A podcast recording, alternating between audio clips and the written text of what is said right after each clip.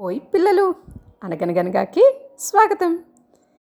ఈరోజు లల్లి అక్క ఏ కాన్సెప్ట్తో మీ ముందుకు వచ్చేసింది ఆహా కాన్సెప్ట్ అంటుందేంటి? కథ కదా అనుకుంటున్నారు కదా పిల్లలు?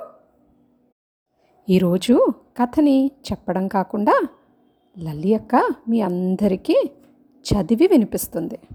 కథ వింటూ హాయిగా నిద్రలోకి జారిపోండిరా పిల్లలు. కథ పేరు యువరాజు పట్టాభిషేకం. ఇక కథలోకి వెళ్ళిపోదాం రా పిల్లలు. మగధ దేశపు యువరాజుకి యుక్త వయస్సు వచ్చింది. అప్పటికే విద్యాభ్యాసంతో పాటు విలువిద్య గుర్రపు స్వారీ కత్తి యుద్ధం మల్లయుద్ధం వంటి వాటిల్లో మంచి ప్రావీణ్యతను కూడా సంపాదించాడు.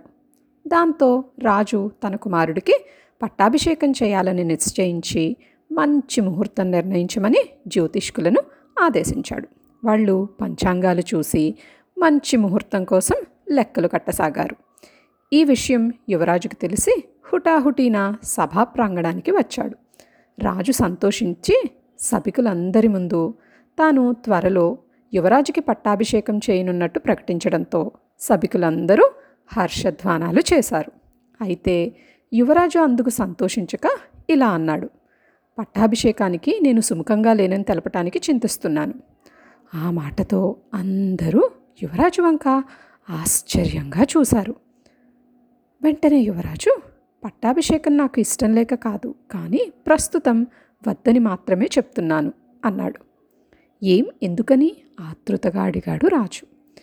పట్టాభిషేకానికి యుక్త వయస్సు మాత్రమే అర్హత కాదని నేను భావిస్తున్నాను. నాకిప్పుడప్పుడే ఈ రాజ్యభారాన్ని మోయాలని లేదు. ఇంకా కొన్నేళ్ళ పాటు నేను ఇతర సంతోషాలను సరదాలను తీర్చుకోవాలనుకుంటున్నాను. కనుక మీరు అనుమతినిస్తే కొన్నాళ్ళ పాటు వివిధ దేశాలను సందర్శించి వద్దామనుకుంటున్నాను అని వివరించాడు యువరాజు. రాజు మారు మాట్లాడకుండా యువరాజు ప్రయాణానికి అనుమతించాడు. మరునాడే యువరాజు వివిధ దేశాలకు బయలుదేరి వెళ్ళాడు. కాలక్రమంలో గిర్రున మూడు సంవత్సరాలు తిరిగిపోయాయి. మళ్ళీ యువరాజు స్వదేశానికి తిరిగి వచ్చాడు. రాజ్యంలోని ప్రజలందరూ యువరాజును చూడాలని సభకు తరలి వచ్చారు యువరాజు అందరికీ అభివాదం చేశాడు. యువరాజా ఈ మూడేళ్ళ కాలంలో మీరెన్ని దేశాలను సందర్శించారు? ఓ పౌరుడు ప్రశ్నించాడు. సుమారు పది పదిహేను దేశాలను పర్యటించాను. మీరు కోరుకున్నంత సంతోషాన్ని సరదాలను పొందారా? మరో పౌరుడు ప్రశ్నించాడు. యువరాజు ఏదో దీర్ఘాలోచన చేస్తూ అని ముక్తసరిగా జవాబిచ్చాడు. విదేశాల నుండి పట్టు పీతాంబరాలు నగలు నాణ్యాలు విదేశీధనం ఎంత తీసుకొచ్చారు? మరో పౌరుడు ప్రశ్నించగానే యువరాజు దీర్ఘంగా శ్వాస పీల్చి వదులుతూ ఇలా అన్నాడు. చూడండి మీ ప్రశ్నల్ని చూస్తుంటే నేను విదేశీ పర్యటనకు వెళ్ళింది కేవలం సరదాకో సంతోషాన్ని పొందడానికో లేక విలువైన వస్తువుల్ని కొనడానికో అని అనుకుంటున్నారల్లే ఉంది. కానే కాదు.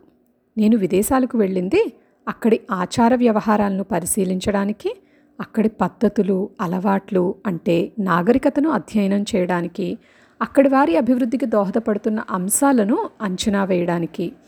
అన్నిటికన్నా ముఖ్యంగా నేను స్వానుభవం సంపాదించడం కోసం వెళ్ళాను.